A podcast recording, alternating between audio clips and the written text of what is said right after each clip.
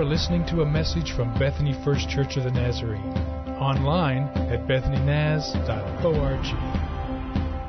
Hard to believe that this is the last sermon in this series, What If I Don't Know What I Believe? Eight in the last eight weeks, and then last year we covered eight weeks. And so what we're talking about are the foundational beliefs of our church, our 16 articles of faith. Now, I saw an illustration by a preacher not long ago, and I thought it was really good. He used a rope, and he said, uh, just suppose with me that this rope never ends, okay?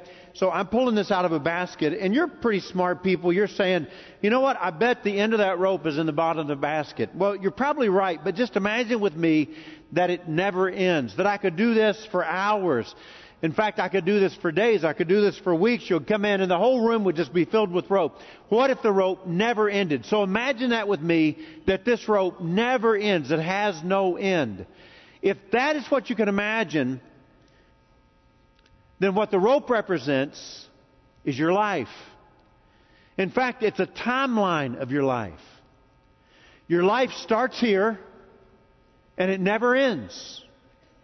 And the red part that you see right here represents your time on this earth.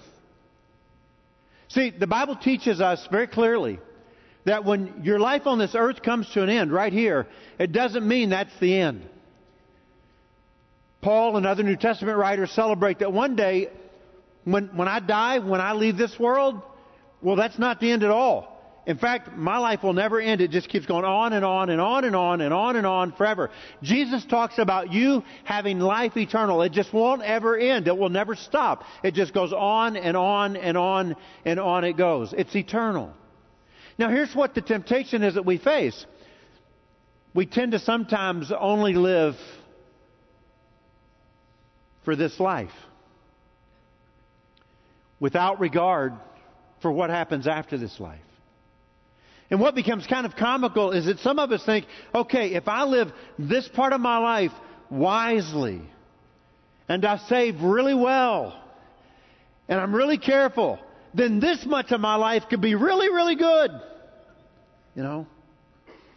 Without any regard for what happens for billions and billions and billions and billions of years. Now, the reason I think it's so important to talk about it is because how I live from here to here determines all of this. How I live my life from here to here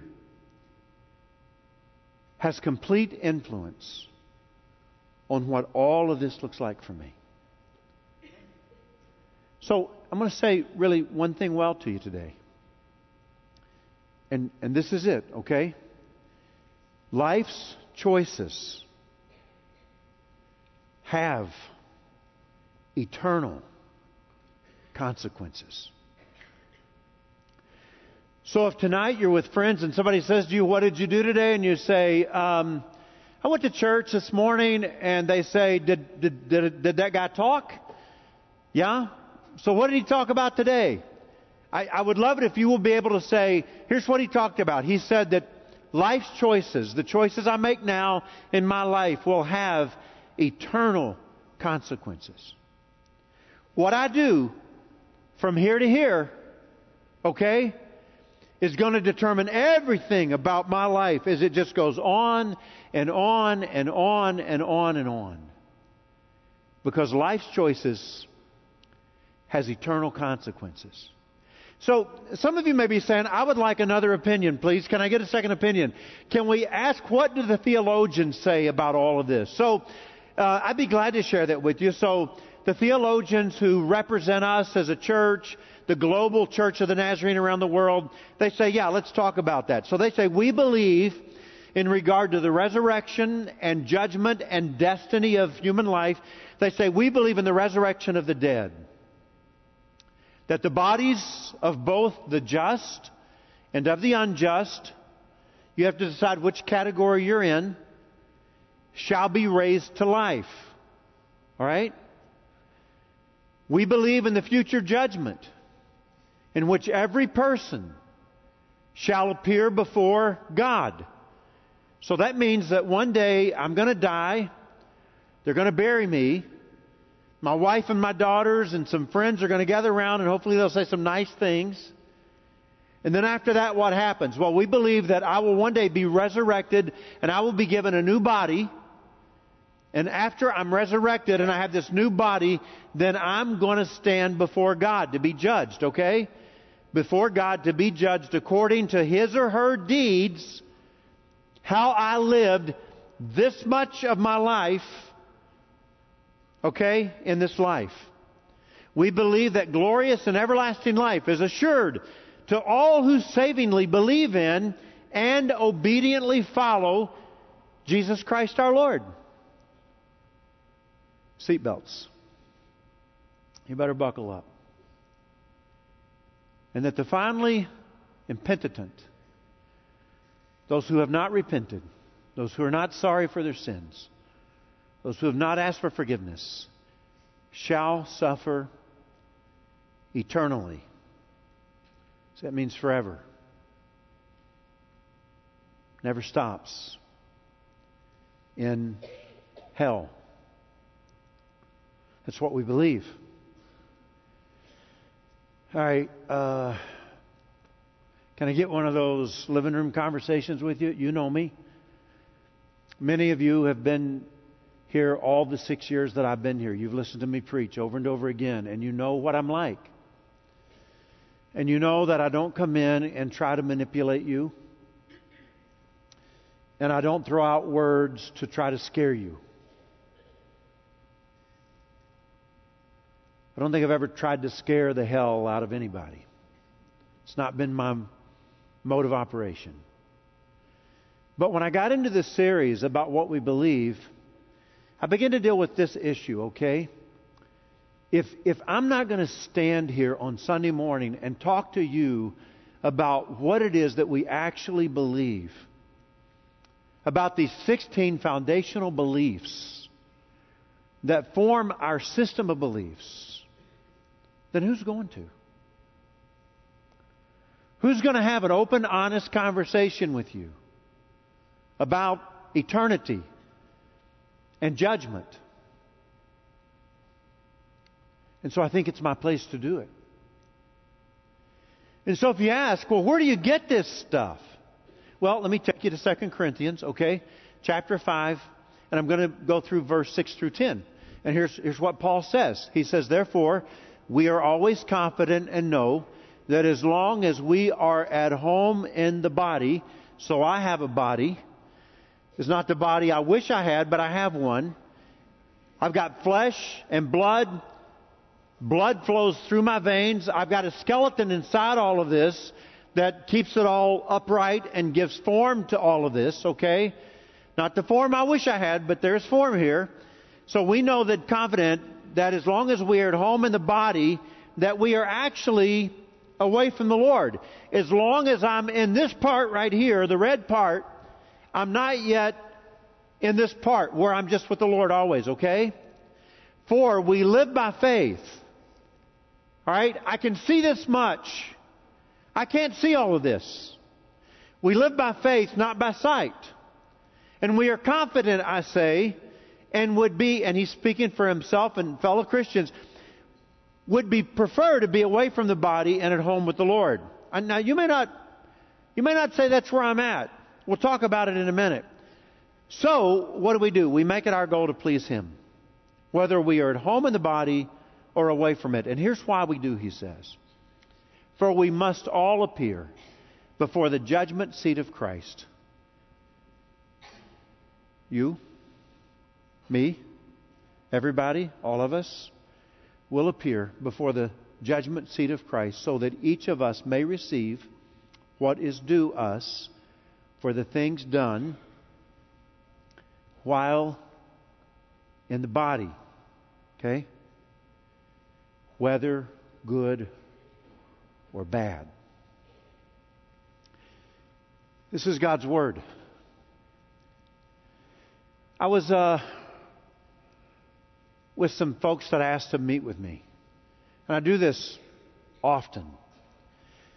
And uh, because I tend to think like a 56 year old white male, uh, I sometimes ask people of other ages, backgrounds to get with me. And what I do is I actually pitch the sermon to them. Okay? Uh, what do you mean? You preach to them? Yeah, I kind of do. And, and, and I kind of do it in sections and I ask them to respond. Because I just think like I think. And, and I, don't, I don't know how sometimes younger people are thinking. It's really helpful. And so I pitched this sermon to a group of people, and this one young uh, gal, a millennial, uh, says to me, Well, Pastor, if you want me to be honest with you, I'm okay to be honest with you about what I feel about your sermon. And I said, Okay, I, I want you to be honest. If you're not, you know, giving me your heart, it's not helping. And she says, Okay, here's how I think, and I think people like me think. It's hard for any of us, and I'm just quoting her word for word. You ready? It's hard for any of us to believe that a loving God would actually allow any of us to go to hell. It, it's hard for me and people I know to believe that God would deny us access into heaven.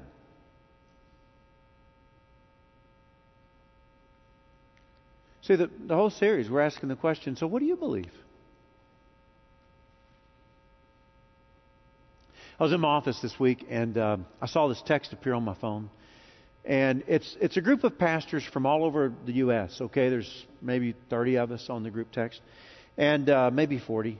And, uh, and, and I looked over when it lit up, and, and here's what one pastor said to another Hey, Mark, I just saw that you did Charles Manson's funeral. What was that like? I mean, I'm like, what? And I go online, and, I, and sure enough, there is a funeral folder, the service, and, and the pastor officiating was my friend Mark. And so I just started texting him, like, Mark, what was that like? You know, what, what did you talk about? Now, if you're younger, you may not remember Charles Manson, but in 1969, he was a, a, uh, a cult leader and an American criminal, and he ordered and orchestrated the murder of nine people. Uh, he was the helter skelter guy, and he believed that uh, there was going to be this apocalyptic race war.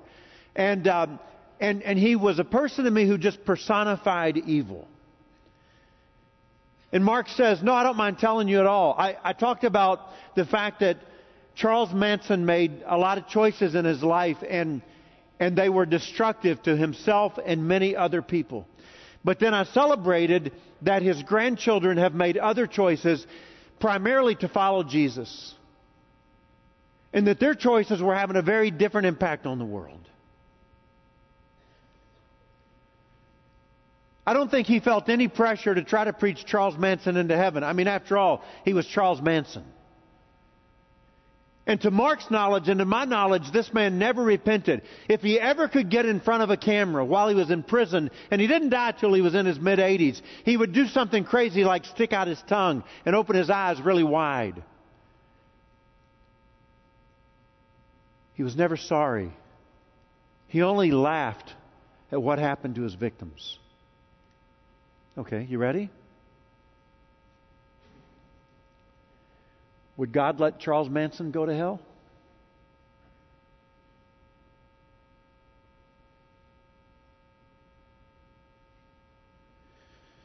If he truly never repented, would God deny Charles Manson access to heaven?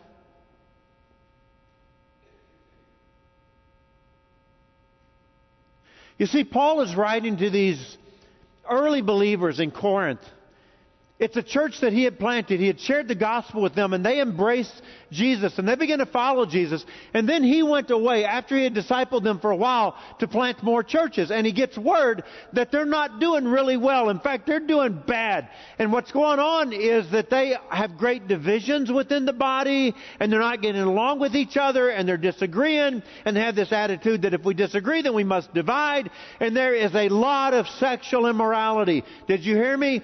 There was a lot of sexual immorality. They were doing some bad sexual sin stuff. And they were living without regard for one another. And what Paul is doing, he says, listen, guys, okay? This world is not the end. In fact, it doesn't end for you. Your soul will live forever. And how you live your life right here determines what all of this is going to be like because choices in life now have eternal consequences. And what you and I have to decide before we maybe even walk out of this room today is do I believe that God really does not tolerate evil and will not allow it into his new creation, heaven? Do you believe that God really does not tolerate evil and will not allow it into his new creation? One of the things I love about Paul's writings is he is faithful to talk about what we should do. And, and he does so here. What do you do with this? What are you going to do now? So you've been exposed to truth. What are you going to do with that truth? Dietrich Bonhoeffer was arrested in 1943 best known for writing a book called The Cost of Discipleship, but also known and arrested because of his resistance to Nazi dictatorship, primarily Adolf Hitler, of course, and his resistance to the persecution of the Jewish people. So Bonhoeffer spoke out. They arrested him. Two years after his arrest in the same month, April, on a Sunday morning, he holds a service in this concentration camp for fellow prisoners. And after the service is over, after he says the final prayer, the door opens and two guards say, Prisoner Bonhoeffer, come with us. Everybody knows what it means. This is the end. It's, it's hanging, it's the gallows, it's execution. And so Bonhoeffer tells his friends goodbye. And the last friend that he tells goodbye, he hugs. And here's what he says to him This is the end. For me, the beginning of life. Because Bonhoeffer believed that after this life on earth ends, there is a resurrection of the body. You will be given a new body, and you will stand before God, and you will be judged according to how you've lived your life to this point. And Bonhoeffer believed that God would say, Dietrich, enter into everlasting life that never, ever, ever ends. And so when Paul talks about it, he says it this way. So we live, we live by faith, not by sight. Meaning, we don't focus on this present world and the sufferings, we focus on the world to come. We don't focus on earth, we focus on heaven. We don't focus on death, we focus on resurrection, okay? We're not living according to what we can see, we focus on what we can't see. And we are confident, I say, and we would prefer to be away from the body and at home with the Lord. Is everybody good with that? I didn't hear a resounding amen. I don't think I would have said amen. Because I know that I want to go to heaven, and I know that I want to be with the Lord forever, but I'm probably more like the little boy in Sunday school whose teacher said, How many of you want to go to heaven? Raise your hands really high. And so everybody raises their hand except one little boy. And the teacher says, Oh, wait a minute, wait a minute. We got to dig a little deeper here. And she says to the little boy, Don't you want to go to heaven when you die? And he says, Oh, yes, ma'am, I want to go when I die. I thought you were getting a group together to go now. now, how many of you would identify with the little boy? There's a bigger amen, I'm assuming. And Paul wasn't like that, though. Paul was saying, No. No, no. What is unseen has got to be much better than what I can see. And I would gladly trade this world for the next right now.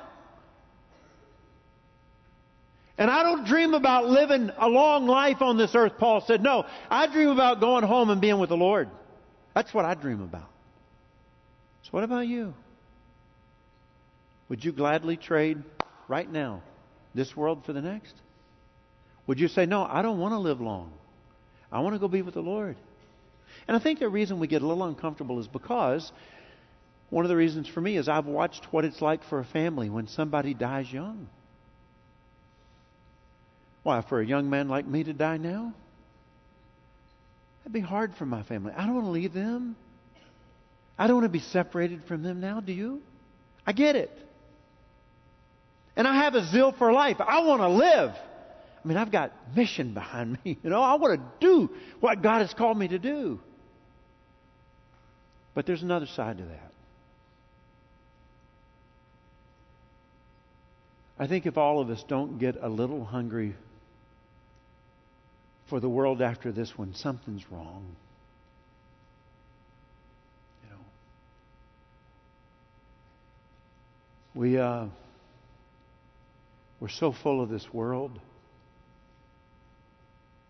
that we don't often find ourselves hungry for God.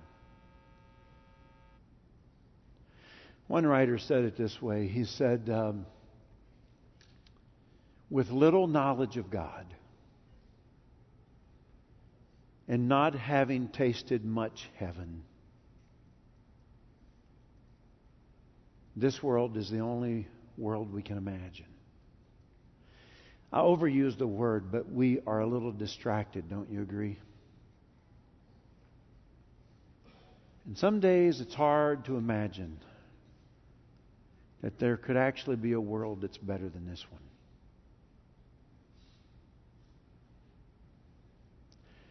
So, what do you do? You live by faith, not by sight. The second thing he says that you do is that you make it your goal to please him.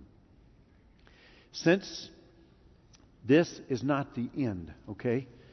Since you live forever, you make it your goal to please him because one day you're going to be judged, right?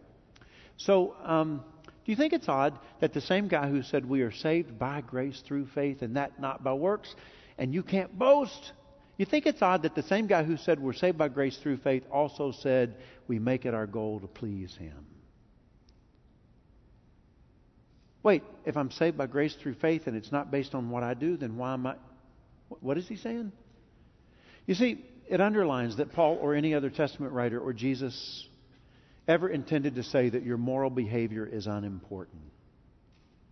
Never is that stated anywhere in Scripture. Never is it stated that your moral behavior is unimportant. You are saved from what? That old life. I don't live that old life anymore. See? And he goes on to say you're saved by grace through faith to do what? Good works. And he has given you the Holy Spirit to enable you to live the life that God has also desired for you to live. But at any moment, any of us get to make a choice, and we could say, bag that idea. I'm just going to go back to doing what I want to do. Hmm. I remember a conversation with a man once about what he believed about death. And I said to him, So, what happens when you die, in your opinion?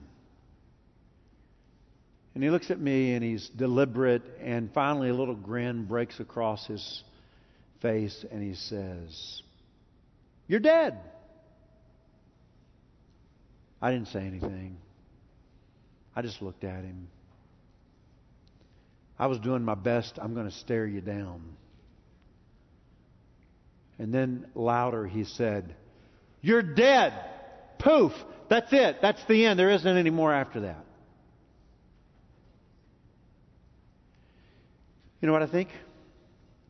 I think one of the greatest deceptions is for the enemy to try to convince you this is all there is. This is it. There isn't any more.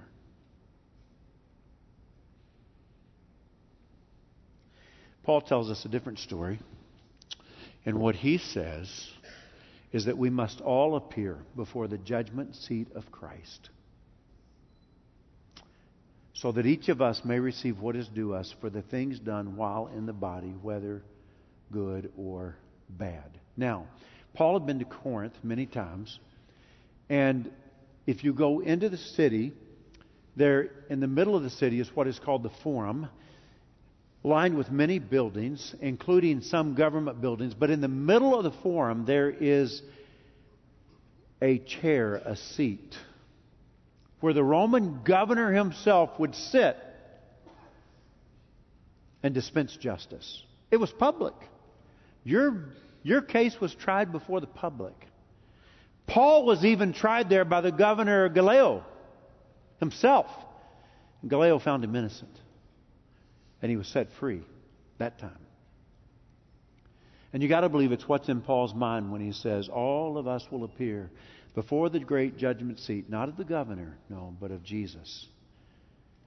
And we're going to give an account for everything we did from here to here. And that is going to have eternal consequences. Hmm. I think that uh, the reason we've talked about what we believe is because it has a powerful influence on how we live. So there's, a, there's another story being told, if you haven't heard it, and the chances are you have.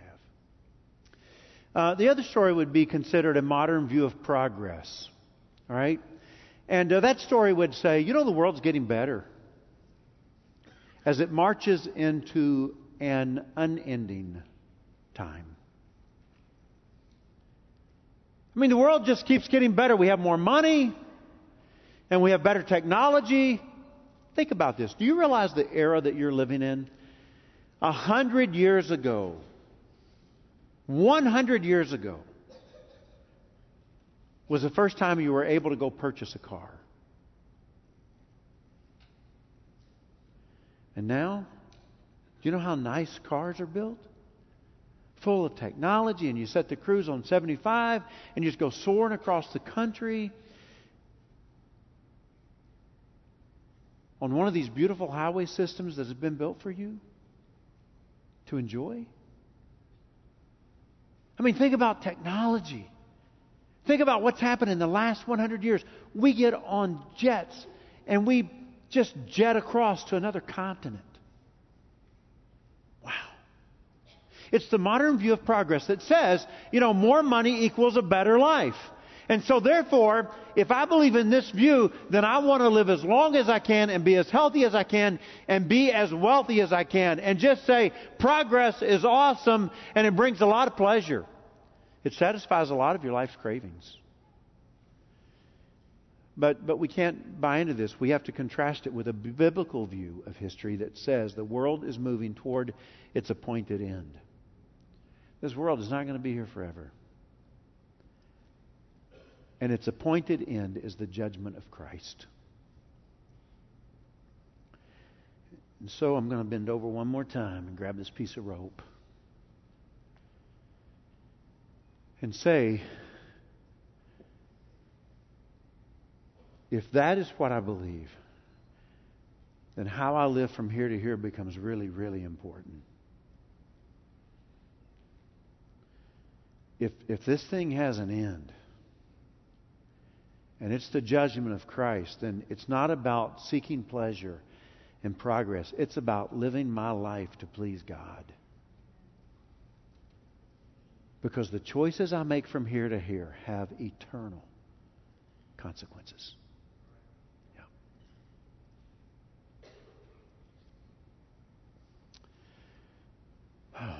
So you want to stand with me? I love the Sundays when we get to pray together.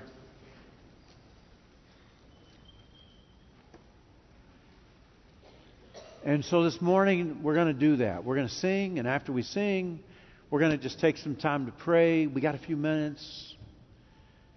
And uh, there will be pastors down here. And if you want to go to one of the pastors for any reason, do, okay? If they get busy, another pastor will just appear. There'll be somebody there to pray with you, all right? So if you want to come and pray because during this last few minutes God has spoken to you through His Word, please just come.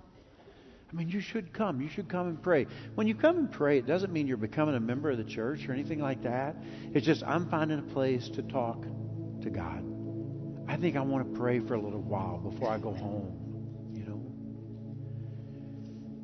And, and, and if, if you want to be prayed for for other reasons, like you want to be prayed for for healing, just go to one of those pastors and say, Would you pray for my healing? And they will, they will do that. Might be going through a tough time. And you want to come and pray about a tough time. Somebody's gotten some really tough news this week. You're hurting. It was hard to focus on the sermon because you were focused on the stuff in your life. Just come and tell Jesus about it. Invite a friend to come with you, or invite your whole family to come with you, or your small group. I feel like uh, every day of my life I'm praying for somebody that I love, and you may want to come and pray for somebody that you love. You should do that if you want to pray for them this morning.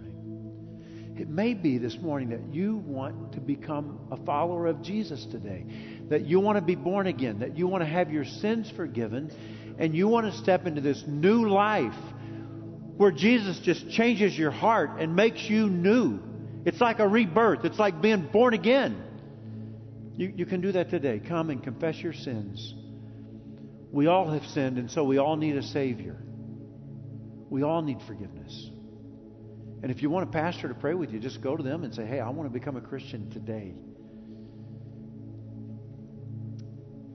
And so if you want to pray, I, I want you to feel this freedom just to kind of bunch of us gather around the altars and just just talk to Jesus before we go, okay? So we're going to sing. And if you want to pray, you You have been listening to a message from Bethany First Church of the Nazarene. Visit us online at bethanynaz.org.